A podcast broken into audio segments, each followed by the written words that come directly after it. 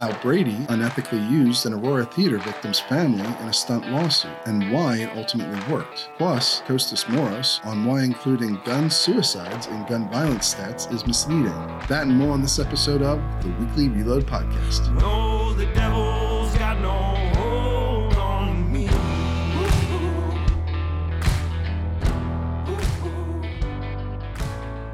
All right, welcome, ladies and gentlemen, to another episode of the Weekly Reload Podcast. I'm your host, Stephen Gutowski. I'm also the founder of thereload.com, where you can head over and sign up for our free weekly newsletter today if you want to keep up to date with the latest on guns in America. This week, we are looking at a the debate over gun violence and how to categorize gun violence, including whether or not gun related suicides should be part of that count. And we have a, a, special guest with us, Kostas Moros, who's a gun rights lawyer based in California, who just wrote a piece on the reload on this topic for us, did an analysis piece. Sometimes we have outside uh, writers come and, and do pieces for us, and Kostas has done a couple for us in the past. And now we've got a brand new one up over at the reload. It's not a member exclusive, so anyone listening is free to go and, and read it. Uh, welcome to the show, how are you doing today, Kostas? Good, Stephen. Good. Sorry for your listeners. I, as much as I'm honored to be on Stephen's show, I don't usually wear a suit, but uh, I'm coming out of a court hearing on Zoom, so uh, you get me in the suit today. Uh, it's always a pleasure to be on the show, and always a an honor to be featured in the Reload. Yeah, I did. Uh, was coming off a CNN interview last week. Yeah. When I filmed the podcast, so I was wearing a suit last week. Now I'm wearing my more casual attire. For anyone watching on YouTube, I know that this goes over the head of everyone listening on the podcast, right. but uh, anyone watching on YouTube, yes, that uh, sometimes the show's very classy by accident, but you know, still. Uh, so yeah, you you, uh, you want to tell us just a little bit more about your background before we get going? Sure, sure. For uh, listeners who haven't uh, heard me or re- read about me before, I am a lawyer for Michel and Associates out in California. We regularly represent the California Rifle and Pistol Association in its litigation uh, against various uh, state gun laws, some local ones too. For example, the most famously, I think, is the uh, magazine case Duncan v. Becerra, which led to Freedom Week a few years ago. Um, that's actually what led me to seek out the job at the firm uh, originally. Now I'm working oh, on the case, which is uh, which is fun. Um, uh, but yeah, that's that's what we're most well known for. Yeah, and obviously you wrote the piece in your personal capacity, not as uh, representative. Correct. Correct. I'm not a statistician uh, by trade either. Just to be clear, I'm a, I'm an sure. attorney who uh, who likes to nerd out on statistics. right. Uh, and so you know, just to be upfront with everyone, so everybody has a full understanding of your background and and also the role and uh, just in you writing this piece for the Reload. Uh, you are an outside contributor who um, works for a gun rights group, Correct. lawyers, but uh, didn't write this piece in that capacity. Correct. Just, yeah. Just to be crystal clear on all of that. Um, so let's get into this. You argue in this piece that essentially gun suicides should not be counted as gun violence, especially when discussing um, gun restrictions or policies uh, to that regard, gun laws, essentially. Can you just give us a quick breakdown of your basic argument here? So the basic argument is that of course suicide matters including suicides that are gun related it's in fact it matters a lot because uh, gun related suicides are responsible for over 20,000 uh, losses a year uh, so this is a massive amount of suffering and it needs to be addressed. The problem, though, I think, and this is me speaking as an advocate, you might have a different take as a journalist, is that these gun control organizations um, they seem to want to use suicide to inflate the count, but their policies don't actually really touch on suicide except for a couple that conceivably could, which I covered in the piece. Uh, so when they talk about this gun violence rate or the gun deaths, uh, they want you to, they want the layperson to evoke images of criminals, mass shooters, general homicides, and assaults. What they don't really implicate there is suicide. But if you ever push them on this, and I have, they'll say, What, you don't think suicide matters? And it's like, No, of course it does. But this is a very distinct problem that is separate, I think, from what gun control purports to solve generally, except for the few that call for a complete ban on guns, I guess, because uh, as I mentioned in the piece, things like assault weapons bans, magazine capacity limits, they don't matter to suicide. I mean, uh, it's grim to say, but you can kill yourself just fine with a flintlock pistol. You know, it, it doesn't take much to uh, to be effective in that grim task. So that's where I come from on this. And sorry, I know that's a bit more advocacy, but that's that's what I am. So. No, certainly. Uh, and just give us an idea in your piece. You talk about the breakdown between gun violence and gun suicide. Like how how much of an effect does including suicides in the, a gun violence count have on that final number? Well, it, it, more than doubles it because uh, suicides most years are, I think, around 55 or 60%. I think now, because of the surge in homicides, the proportion of suicide, suicide has actually fallen a bit, but it's still a majority. I think the number, let me pull up the piece here. Uh, the number was uh, suicides in 2020 were 53.7% of gun related deaths, and homicides were 42.9%. And the remaining balance were, you know, accidents, law enforcement shootings, and undetermined. So, uh, right, and that, th- that comes from the CDC. That's the? CDC numbers, yes. Um, so that's uh, my good friends at the CDC, um, but but that's where those numbers come from, yeah. And they get those by asking coroners, essentially, are required to report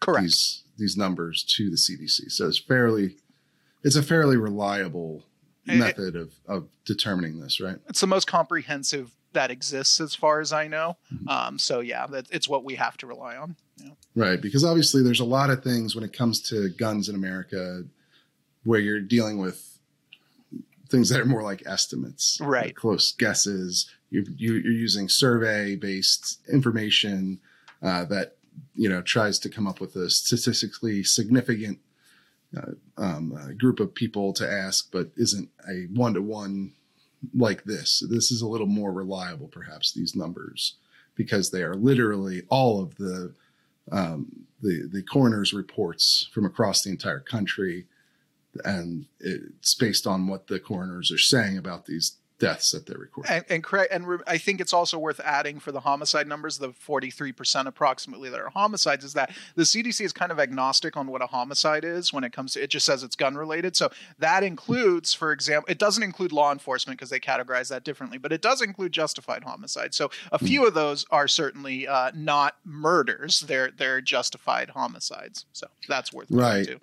And that's also why when we talk about crime statistics, of course, you get uh, it's important to understand where these numbers come from. So most crime statistics, when, you, when you're talking about murder, uh, people aren't citing the CDC numbers It's because CDC doesn't give you a lot of information about the homicide, just that there was a homicide and and the type of uh, weapon used is is categorized to a broad degree, like guns.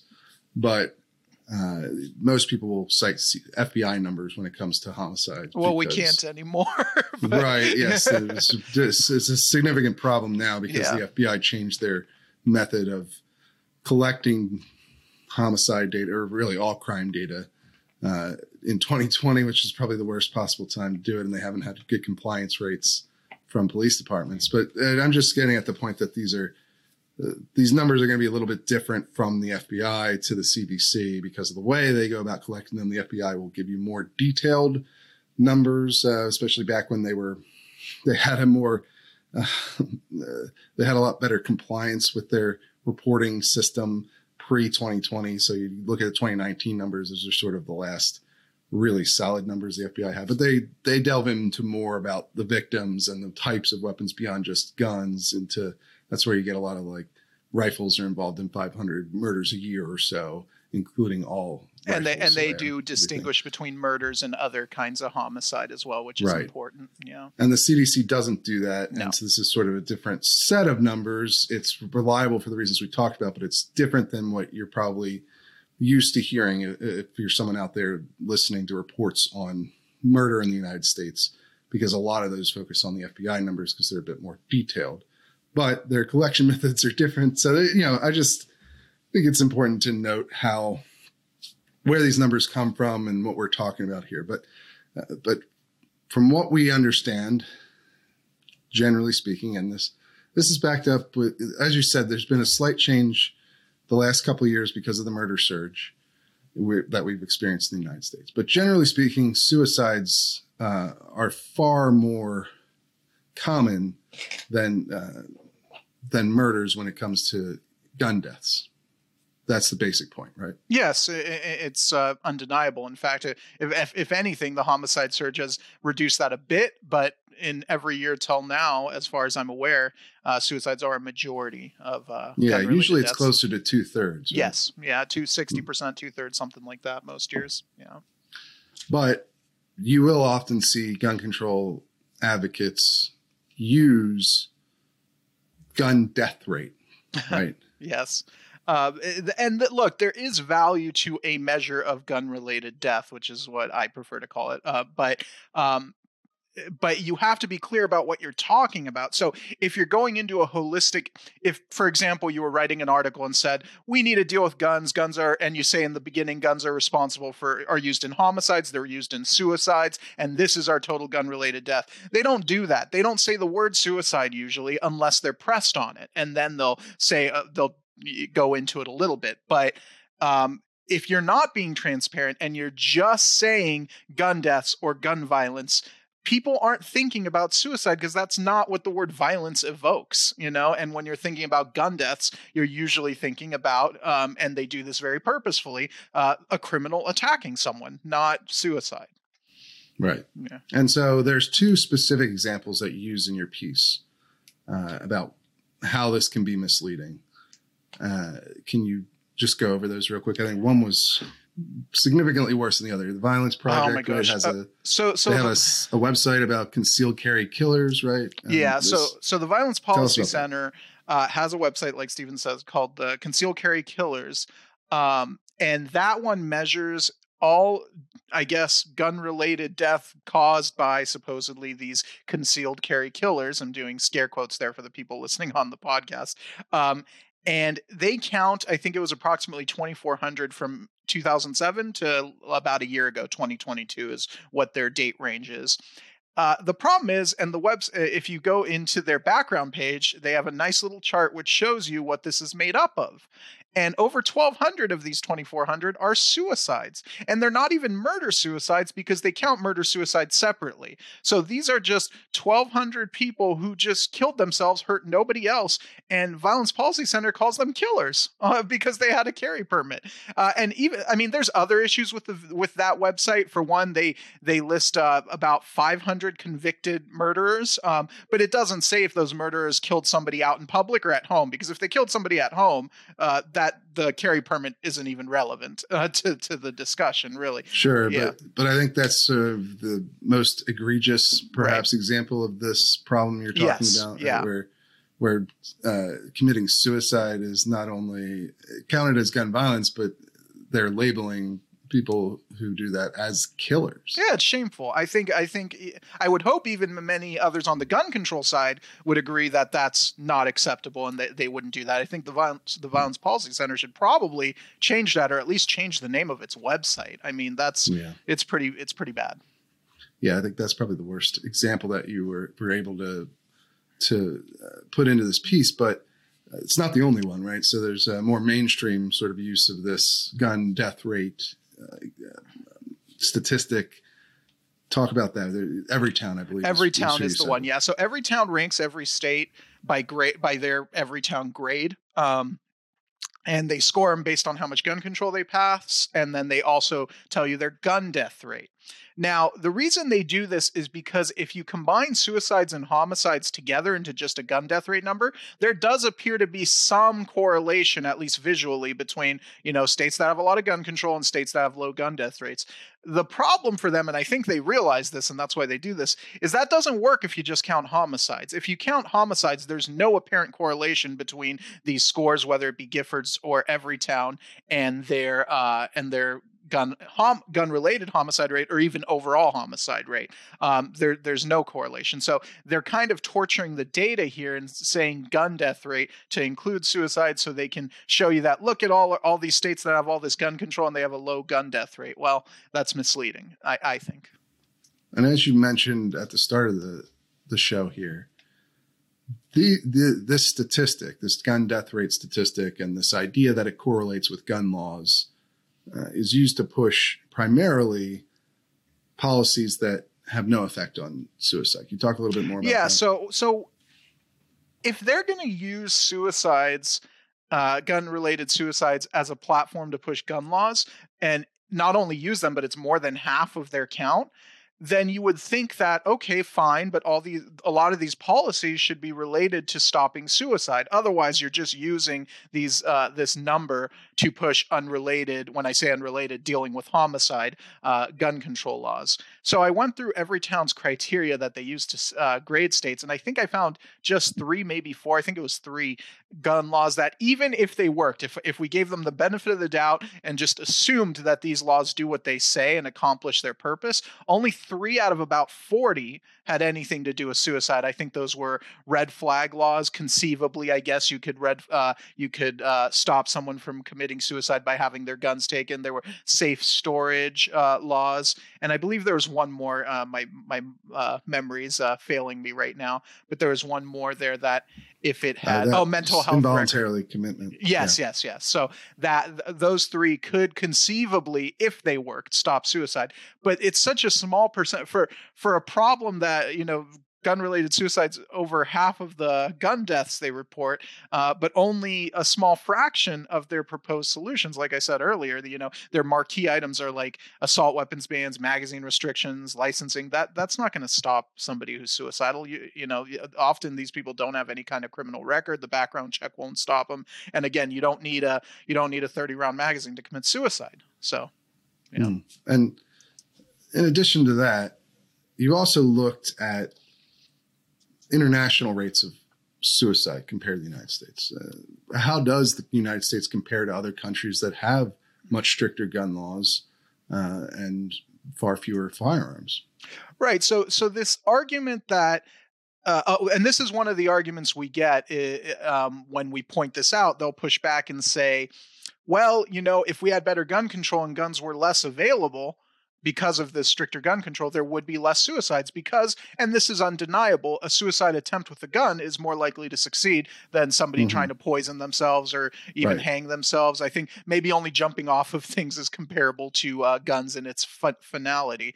Uh, but uh, there clearly would, would be at least a large degree of substitution because the United States, for all its guns, and we have a lot of them, is still within the normal range of first world suicide rates. Now, I'm not going to deny we are on the higher end of that range, of that normal range, but it's not like our homicide numbers where we're way outside, you know, the, the normal range for first world countries. You know, there's a handful of countries that uh, are wealthy and have very strict gun control and have higher suicide rates than us. I think the article listed as examples Japan, South Korea, and Belgium.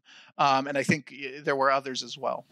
Yeah, so I, I believe the piece you uh, you cite a statistic that shows there's what 14.6 per 100,000 you know suicides in the United States compared to South Korea, which has 24.6. If I'm remembering the numbers correctly here, that is a pretty stark difference, especially considering uh, you know the fact that the United States is far and away the leader in civilian gun ownership and South Korea has some extremely strict gun laws and very few firearms per uh, resident. So, uh, you know, obviously there's more going on. There's more at play here than just gun availability or gun laws when it comes to suicide, right? Is that Yeah, I mean, and, basic and, conclusion? and you can see this too by the uh, we we also have although gun suicides I think are the majority of suicides in the United States. We do have a it's it's not a huge majority. We still have over twenty thousand. I think uh, I, I said the number in the piece, but of non-gun related suicides. So I think there would be a significant amount of substitution here. I'm going to be intellectually honest. If someone cast a magic spell and every gun in the country disappeared tomorrow morning, would su- our suicide rate drop a little? Perhaps, but I don't think it's as dramatic as people might assume. You know, I think it might drop, you know, a tiny amount, but there would be substitution uh, for other methods because that's what other countries I've seen. I believe I, I should have included this in the piece, but uh, I, I, I had read about how Australia, following its uh, restrictions on guns, the gun ownership rate did decline, but the suicide rate didn't. Uh, they there was substitution seen in that context, but I, I guess I should save that piece for another day when I've actually looked at the data thoroughly. right, right. That's always an important part yeah. of publishing piece. Yes, but uh, I think ultimately, you know, obviously, you're you're clearly not saying that gun suicide should be ignored, or that it's not a problem, or that gun owners uh, and gun control advocates alike shouldn't try to come up with the most effective way to uh, reduce the use of firearms to commit suicide. You know, certainly there are initiatives. We've had podcasts dedicated specifically to this topic within the gun owning community uh, about how to do that. You know, some of the best practices. Uh, there's Walk the Talk America is one one example. That's who we had on for the podcast. But um, you know, there there are a number of initiatives out there trying to tackle this problem because it is a serious problem. But but you're saying, and I think rather persuasively, obviously we published the piece, so I, you know I, I was fairly um, convinced by your arguments here, but uh, that including gun suicides in to a gun violence category is really just misleading people about what you're you're trying to to get across right that's that's what it comes down to basically Right. And I'd have far less of an objection, although this might still mislead people, if they labeled it gun related death or said gun violence counting suicides. As long as people need to be aware of it. And look, suicide is a huge issue. And I'm the first, I think we talked about this uh, yesterday uh, on a call when we were discussing the article, which was that I always tell people, people on my side, look, if some, if you are battling depression or if someone in your family is, and uh, and either lock up your guns if it's someone in your family so that you're certain they can't get them, or get them out of the house because as big of a risk, self defense is important, but you're if somebody is battling depression in your house, that's the bigger threat to life uh, when there's a gun in the house than uh, any sort of potential crime. So I'm the I'm not you know trying to belittle suicide at all. It's a huge concern, and we need to watch out for people who uh, display signs of that and get them the help they need, including encouraging them to temporarily dispossess themselves of the guns until they are in a better place, until they are treated. Um, but yes, as as you cited, I I kind of frankly despise how uh, these groups use these sad stories, these tr- personal tragedies as a platform when their policies don't even really relate to them very much, if at all. That's Hmm. that's the long and short of it. Yeah, and by the way, just as an aside here, anyone who is struggling with that or knows someone who is should reach out to a group like Walk Ta- Walk the Talk America Absolutely. for help. Uh, you know, that's the best thing you can do is to, is to try and reach out to somebody who is trained in these uh, areas to help people.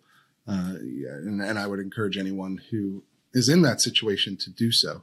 But I do want to talk about the other piece you recently wrote for us a, a little while back that is in the same vein, in the same category as this one, but deals more specifically with California. So, in the wake of the mass shootings that happened there in January, you saw Governor Newsom uh, touting California's gun death rate as evidence that, again, the strict gun control policies he supports work. Can you tell us a little bit more about California in particular on, this topic? Oh, I have a lot to say about my home state, but we'll keep it focused here. So, Governor Newsom, uh, my friend Governor Newsom, not, um, he did indeed come out and say after uh, the series of mass shootings, at least the first one, I don't know if the second one had happened yet at that point, but uh, he came out and used this same sort of tactic, the gun death rate,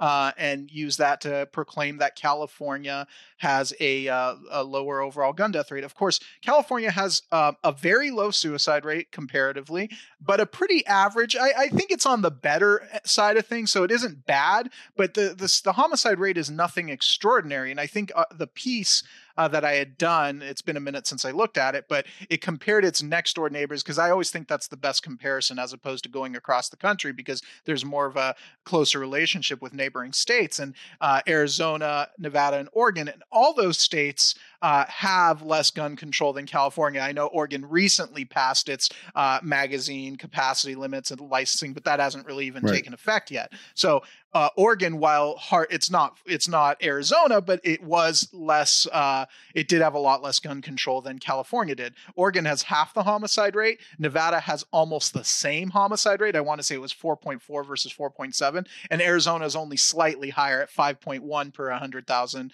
versus California's 4.4. And these are all states Yes. to varying degree, especially Arizona, which have significantly less gun control, and they're right next door. But they do have higher suicide rates. Uh, all, all of them, I believe. I can't I can't recall Oregon. So that's where uh, this. Uh, that's where gov- that's what uh, Governor Newsom latches onto to make his point. Yeah, in your piece on this, which is which is a member exclusive, by the way, um, the new one is is free for everyone. This one is a member exclusive. You talk about how Everytown's uh, gun strength, gun law strength rating for California is eighty six point five, which is among the highest, if not the highest. Yeah, it is the highest. Um, Arizona is an 8.5, yet their the difference in their murder rate, uh, their gun murder rate, is negligible. It's you know, 4.4 to 5.1. and that was just that year. I think it was a couple times in the 2020, 2010s. I think 2015, Arizona had a lower rate, and that was after five years of their constitutional carry being enacted. So it, it, California is usually a little bit lower than Arizona, but it does fluctuate, and the states tend to be very close together uh, year after year, despite being polar opposites on uh, the degree of gun rights that they uh, honor.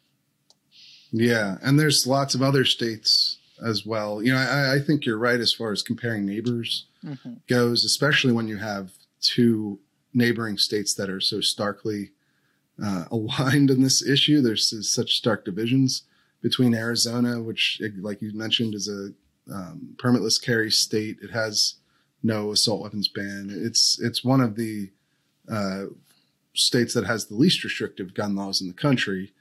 Uh, and then California, of course, is right next door with what I think many would argue are the most restrictive Yeah, and I also country. like Arizona because it counters a claim I hear. So usually when you make these sorts of claims, a lot of the states with the low homicides rates are states like New Hampshire, Vermont, Wyoming, Idaho, and the usually the usual counter argument to that is, well, these are rural states. Arizona isn't California, but it's not exactly a rural state. It certainly has rural parts, but Phoenix is a very big city. You know, it has other big cities there in that state. So it makes for a good comparison for that reason as well. It's not just another, you know, rural backwater, as they call it, quote unquote. So it, it is a populous uh, metropolitan state in many areas. And despite that, and despite its permissive attitude towards guns, the homicide rate is very close to California's. Yeah, and you listed out a number of other states that have a similar or lower homicide rate, gun gun related homicide rate in particular as well Yes. than California. And so you've got here Maine, North North Dakota, Wyoming, Idaho, Utah, Minnesota, Nebraska, Iowa, South Dakota, Montana, Alaska, Colorado, Wisconsin, West Virginia, Virginia, Kansas, and Florida. You know, so it's a pretty California's rate is just not that exceptional. I yeah, it's the- it's fine. I think I'd say I'd call it fine. Like it's decent, but it's not exceptional. That's accurate. Um, those all those states you listed either have lower rates than California or only slightly higher rates than California. Right. And actually, the RAND Corporation, which is a, a nonprofit that does a lot of gun related research, uh, that's a little more down the line than a lot of the other ones out there. Like, you know, oftentimes, like John Hopkins, for instance, is funded by uh, Bloomberg directly, uh, their, their gun violence research program. And so RAND Corporation is a little bit uh, more independent than some of the other groups out there, uh, though they're not necessarily uh, you know terribly ideologically focused one way or the other. They did they put out a, a new um, resource, I guess you'd call it, on their website that sh- lets you look at all of the uh, individual states on the basis of their uh, gun death rate, their homicide rate, their suicide rate, their gun homicide rate, and their gun suicide rate. And honestly, while there's a lot more to that that I'm very skeptical of in, inside of this new program that Rand is doing, including you know they, they sort of they give you this tool that lets you try and um, adjust individual states' gun laws, and then they give you like a percentage effect that would have on the the murder or suicide rates, which I find highly, highly questionable that you could actually reliably do something like that based off of the evidence that exists, especially since a lot of these states, you know, sometimes a state adopting the strictest gun laws will bring its murder rate down. Sometimes it'll make it go up. And it's like, okay, this doesn't make a lot of sense. But I think that the base tool of letting you see each state by gun murder rate and then just overall murder rate is can be fairly useful. And what I see looking at it are frankly more regional differences than ideological differences. Uh, for instance, the South tends to be more violent. Uh, they have most southern states have more overall homicides and gun related homicides than most northeastern or mountain west states do. Uh, and then they also tend to have fewer suicides than the northeast or mountain west. Yeah, I states. believe the uh, the the usual suicide majority, homicide minority actually flips in the South. I think it's actually more Yeah. homicides in the South and less suicides, and that's I don't know what causes that, but Right. uh, I mean you can say for example like a state like Mississippi is very similar to a state like Idaho in terms of gun laws, but they're polar opposites on the results, right? That one uh, Mm-hmm. Idaho is a very very safe state and Mississippi is not. So uh, Yeah. And so there seems to be a lot more going on here than just what gun laws you have in place and uh, you know how many guns per capita you have in the state, uh, which is another thing that's even harder to Yeah. to measure. But and then of course I think there's an, another inherent flaw in sort of even that basic approach of looking at these things from a state level, right? Because I and I believe you wrote a piece for us a while back that talked about this, but crime, you know, especially murder, is not really a state level issue in the United States. It's more of a local issue, a city level issue. Uh, same for suicide too, actually. You know, all, and and there's sort of the inverse problems, right?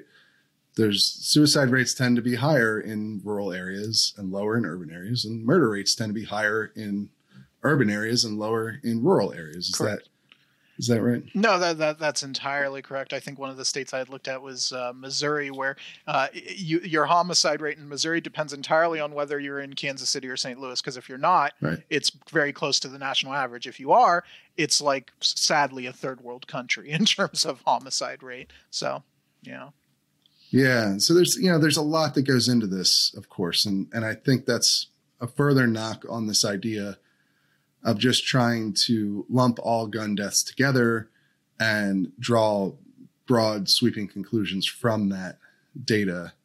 Uh, you know, th- there's there's a lot of problems with that, right? It's not just that adding suicides makes it misleading. It's even that you know not discussing the urban rural divide that makes it misleading as well or you know and or even just trying to say that because one state has a certain gun policy. If it enacted a different one the percentage of murders would change by 5% or 6% you know i think these are these are not realistic approaches to studying this issue and coming up with solutions for it. Yeah, it's and and it's you're playing at the margins with a lot of these laws, right? Like eh, there's only some. I, I maybe there's some gun control laws out there that could reduce homicide. I don't know, but it does seem like it hasn't had much of effect in at least my home state of California.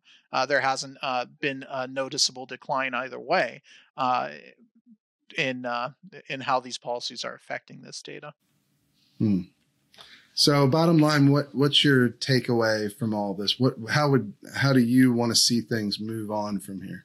I think there just needs to be more transparency, and sadly, I don't think it's actually going to happen. But uh, because there there's too much.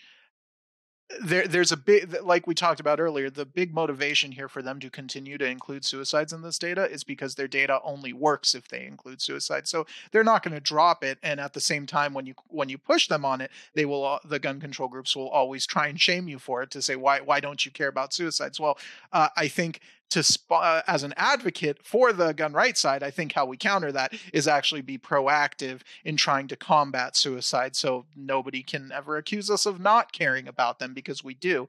But in terms of informing policy now when when you're talking about gun control if you're going to push this suicide focused count then your policies should be focused on stopping suicide not on you know taking away someone's 15 round glock magazine because that has no bearing on anything uh, at least not for uh, suicide. So that that's where i'm on that. And uh, as for Governor Newsom, um, I, I, this is a perfect example of how um, he's a perfect example of why they do what they do because they want politicians like him to repeat uh, these uh, these statements.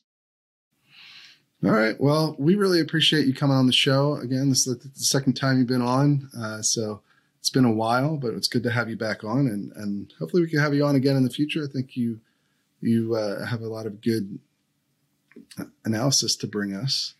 Well, thanks, and, Stephen. Uh, it's always a pleasure. And like I said the last time I was on, everyone subscribe to the Reload. Stephen is uh, doing important work, uh, and uh, we should support it.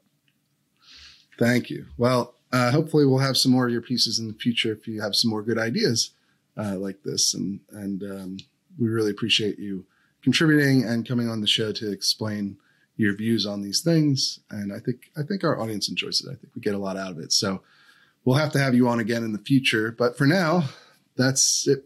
We're going to head over to the news update. All right, it's time for the news update. I'm contributing writer Jake Fogelman, joined, of course, by Reload founder Steve Gutowski. How are we doing this week, Steve? I'm doing all right. Jake, how are you doing? I'm doing pretty well. Yeah, it's finally uh, the weather's warming up a little bit. We had about like a three day stretch of zero degree weather here in Colorado, so yeah, finally the sun's out and it's being a little bit nicer out here. So we had uh, 80 degree weather yesterday in DC wow. area in Virginia here, but uh, it's going down to freezing this weekend, and we might get some snow for the first time. I, the rest of the country has been hit with a lot of these mega storms, uh, mega snowstorms yeah. this year, but in this particular area, we haven't had any snow at all, and we've had a lot of unseasonably warm weather. So it's kind of been the opposite for for those of us out here, which I don't like, I prefer having all four seasons in my year. But I'm from Pennsylvania originally, so that's probably why. Right. Yeah. Not used to the constant humidity even in in February. Mm. Uh, but anyways, on to the news this week. Uh, you have a couple pieces about some new details that have come to light about actually an old lawsuit that the uh, the gun control group Brady had filed on behalf of a couple who lost their daughter in a mass shooting. If you want to tell us a little bit about some details that have come to light about how that how that lawsuit played out. Yeah, this one's actually out of Colorado, where you are. It relates to the Aurora Theater shooting, where um, the parents of one of the victims attempted to sue uh, Lucky Gunner and uh, other retailers for selling ammunition and magazines and tear gas and body armor to uh, the shooter. Um, and it actually wasn't filed by Brady. This key detail here. I, uh, it was filed uh, in at their urging and with their lawyers who were working pro bono. But Brady wasn't actually a plaintiff in this case, and that's important because when they lost this case, uh, the plaintiffs had to pay for the legal fees of the defendants. And so this couple who'd lost their daughter in the Aurora shooting uh, was forced to be on the hook for hundreds of thousands of dollars in legal fees. Now, the thing is, this shouldn't have come as a surprise to anyone involved. This case was, uh, the judge called it meritless. It was a symbolic case. This is something that the gun right the gun control groups have been doing for decades at this point. They started in the 90s filing these cases that are not so much designed to win on the merits uh, and get a ruling in their favor. They're more designed to tie up gun companies in litigation that costs them a lot of money. And so, in response to this tactic, which again started in the 90s, you, you saw the federal government pass the Protection of Lawful Commerce and Arms Act in the early 2000s. And you also had some states pass uh, sort of riders or complementary laws to that, including Colorado, which had uh, has a law, still has a law that makes it um, more likely that the plaintiffs in cases like this against gun companies will have to pay for the defendant's legal fees if they bring a case like this. And uh, you know, and by a case like this, I mean a case where the claim is essentially that the gun company or the ammo companies in this particular case are liable for the actions of a third party who commits a criminal act like murdering someone, right? Even if they the companies had no sort of involvement in the the actual crime, the idea here is to try and hold gun companies liable for uh, basically gun crime, generally speaking. And so those sorts of cases in Colorado are especially hazardous to plaintiffs. Uh, you know, th- this case didn't really um, state any sort of claim beyond the fact that these companies sold legal products and um, and marketed them for sale, uh, and then somebody used their products, you know, in this horrific way. Um, so that's sort of the, the core of what happened here. And this case was never going to be won. It wasn't really designed to be won. And they didn't win. And when they didn't win, they had to pay for the legal fees. And the thing is that they apparently were not fully aware of all of this. Uh, that's what they told the Colorado Sun. And that's really the core of the story now. You know, it's coming out. We, we, we knew years ago that they lost this case. They lost this case back in 2015. They were ordered to pay legal fees back then. Now we're finding out from them that it bankrupted them and they weren't fully aware of the potential consequences. Uh, Brady didn't inform them. At least that's what the couple says. Brady says otherwise. Brady says we did inform them. We told we told them about the risks. Yeah, no, that's a, pr- a pretty, I'd say, unsavory. If if what they're saying is correct, that a, a major, it's not uncommon that, as you said, they weren't directly involved, but their lawyers helped bring this case forward. Mhm. It's not uncommon for advocacy groups like this to kind of spur on these lawsuits that they that align with them ideologically that they can then use to either fundraise or raise awareness. Uh, but if it is unclear whether or not they communicated properly that they could in fact be on the hook for hundreds of thousands of dollars, which they should have been aware. This law is longstanding. It actually Yeah. predates the federal protection for uh, gun liability shields. So it's not exactly that this was some novel law. This has been on the books for a while. So that's a, that's a pretty big deal. And uh, like you said, Brady denies it, but it still raises some questions, I think, about the tactics of some of these groups. Well, look, there may have been some conversation that Brady's lawyers had with this couple about, oh, well, if you lose, this is the this is the potential consequences or what have you, but where they didn't really emphasize that they were absolutely guaranteed to lose. This was not a case that they were ever going to win, and it's not a case where they were likely to lose and not have to pay legal fees. You know, that, that's the thing. Like they Brady provided them lawyers without, you know, pro bono. So, you know, they told them, you know, you, our lawyers won't cost you anything. But if they didn't make clear, and uh, I think it's hard to see any other possibility here. They they may have told them some basic level of the risks involved, or had them sign a form or something. But clearly, this couple did not get the full message, and that's the problem. That's what's highly unethical here. These cases are fairly unethical anyway because they're basically SLAPP lawsuits. They're not designed to Yeah. win. They've had one significant settlement, which was a again a settlement, not a court victory. And uh, as you mentioned, it was because Remington went bankrupt and their insurers were the ones on the hook for this lawsuit. And they decided to pay out the remainder of the insurance policy that existed, which was a lot of money, to be fair, and is perfectly good reason that gun control activists have tried to copycat that case ever since. Of course, they've lost all of the other ones that uh, have have come up in that manner. But you know, th- these are not cases designed to win on the merits. You know, Right. they're basically saying that it, it, you shouldn't have sold these legal products in a legal the legal way that you did. Right. That that's the bottom line. They didn't. They're not accusing really these companies of breaking any sort of law. They're they're accusing them of um, selling products that they don't think people should be allowed to buy. That's sort of the Right. bottom line of these cases, and um, there, that's the reason why you've seen this proliferation of laws that protect against this specific kind of case. There's uh, plenty of other ways you can sue gun companies, just like really any product manufacturer or dealer. Uh, if the product is defective, there are plenty of gun lawsuits that deal with defective firearms designs. Or if you defraud somebody or any of those other things, but you can't effectively sue a gun company just for selling guns, basically.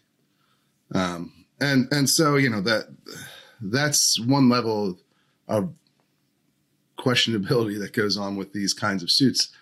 In this particular case, it's even worse, I think, because clearly the plaintiffs who are just it seems they're just regular people or, or were just regular people uh, you know when they filed this suit they're obviously have their beliefs about gun control which they're entitled to and that's all well and good but they obviously didn't have a clear understanding of what was going to happen when they filed this case and brady and their lawyers did have a clear understanding. There's no way they didn't know.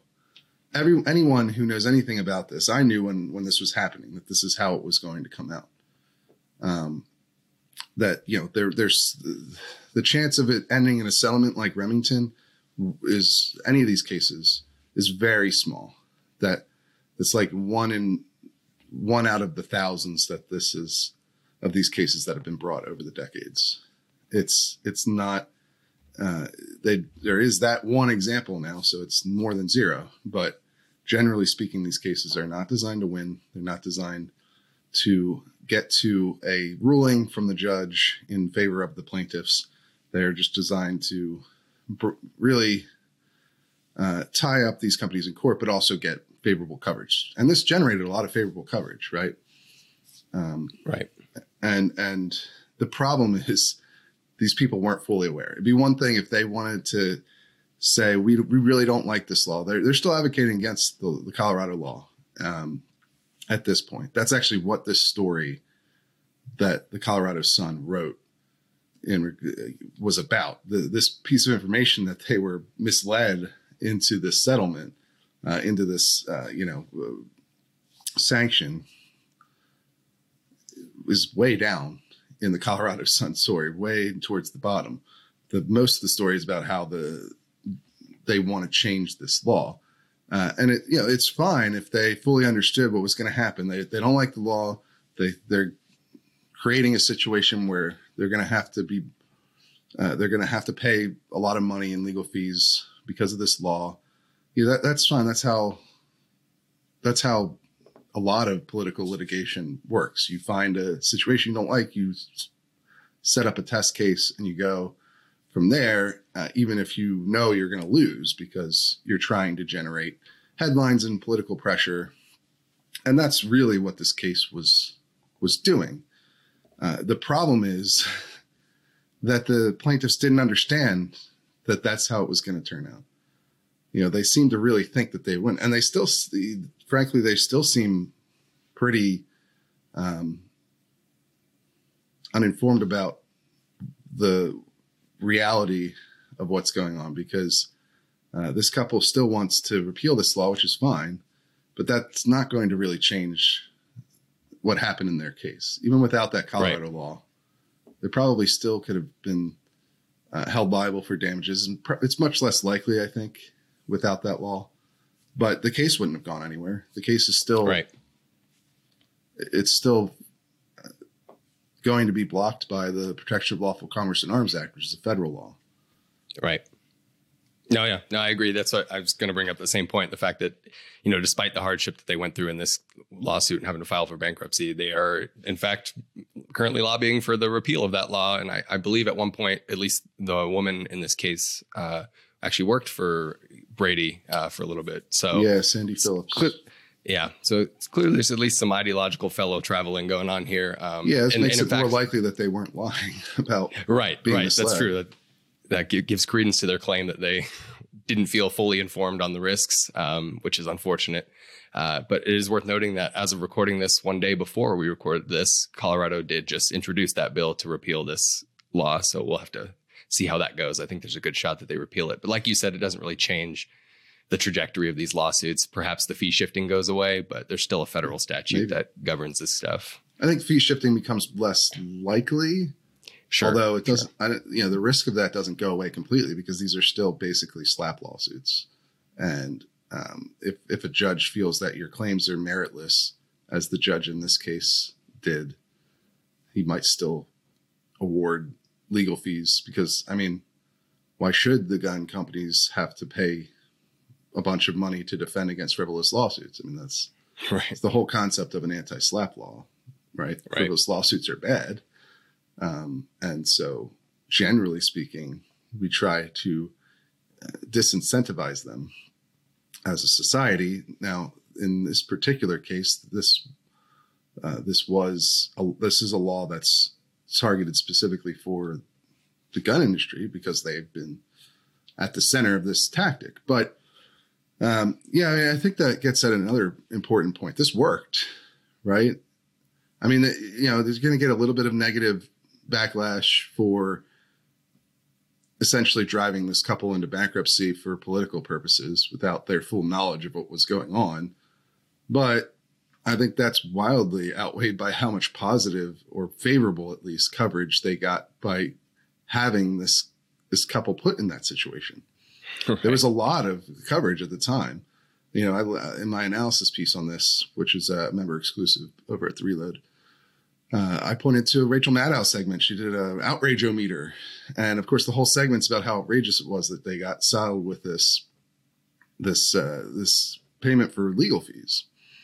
And um, well, that was the whole point of doing this.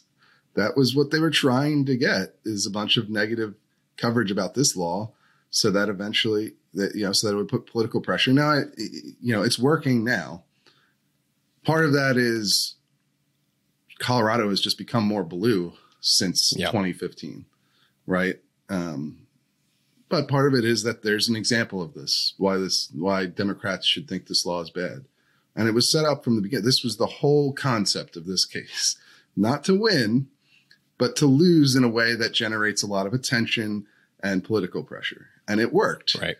even though the people at the center of it feel misled and were bankrupted in the process, which is crazy because I think a lot of people had assumed, including me, actually at the time when I covered this, the outcome of this, I had written that it was uh, Brady who was ordered to pay these legal fees because Brady is going around talking about this as their case. They're providing the lawyers.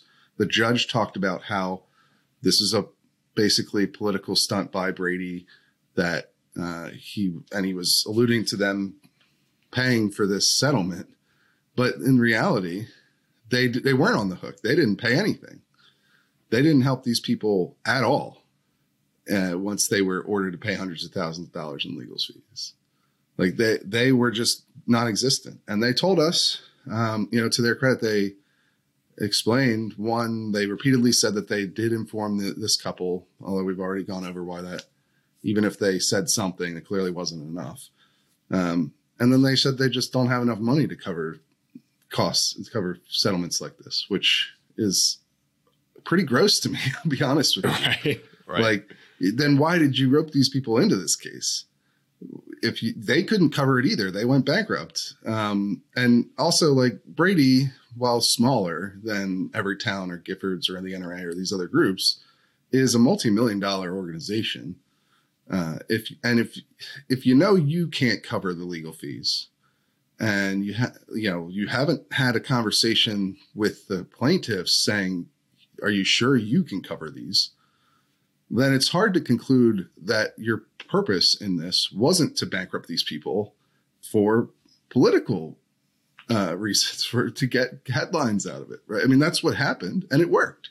Right? This law is probably going to be repealed, Yeah. and it was it's at least in part because of what happened in this case.